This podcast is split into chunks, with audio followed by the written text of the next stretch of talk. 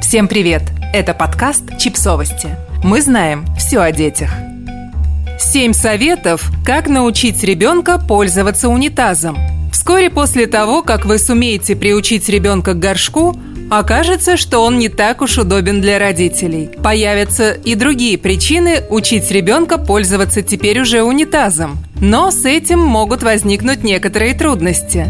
Выясняем, как с ними разобраться. Дождитесь, когда ребенок будет готов. Обычно детей приучают к унитазу после трех лет. Конечно, это не связано с тем, что они уже достаточно взрослые, и пользоваться горшком им должно быть стыдно. Просто в этом возрасте многие дети ходят в садик, чаще бывают в гостях у друзей и родственников. В гостях горшки есть не всегда, поэтому ребенку нужно уметь пользоваться взрослым унитазом. Перенесите горшок в туалет. Для начала ребенку нужно привыкнуть к мысли о том, что теперь ходить в туалет ему придется только в одной определенной комнате. Если он носит горшок по дому, переставляйте его ближе к унитазу. Привыкайте постепенно. Детям бывает не просто неудобно пользоваться унитазом, но еще и страшно.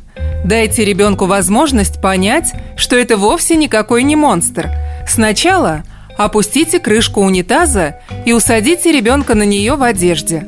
В это время он даже может повозиться со своими любимыми игрушками. Это лучший способ отвлечь и успокоить. Потом поднимите крышку и позвольте ребенку еще немного просто посидеть в одежде. А уже после этого начинайте полноценно приучать его к унитазу. Используйте сиденья и ступеньки. Облегчить привыкание помогут специальные сиденья и ступеньки, благодаря которым ребенку будет проще забираться на унитаз и сидеть на нем. Еще сиденья и ступеньки часто бывают ярких цветов, поэтому напоминают детям привычные горшки. Установите систему вознаграждений.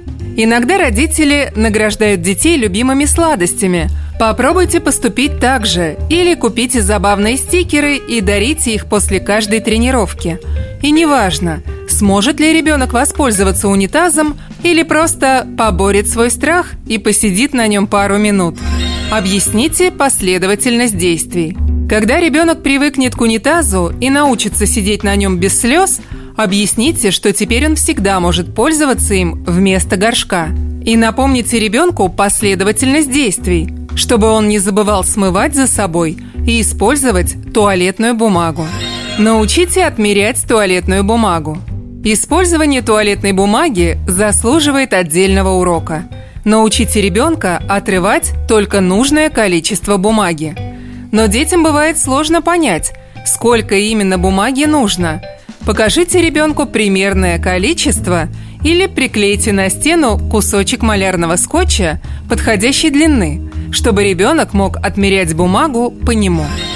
Подписывайтесь на подкаст, ставьте лайки и оставляйте комментарии. Ссылки на источники в описании к подкасту. До встречи!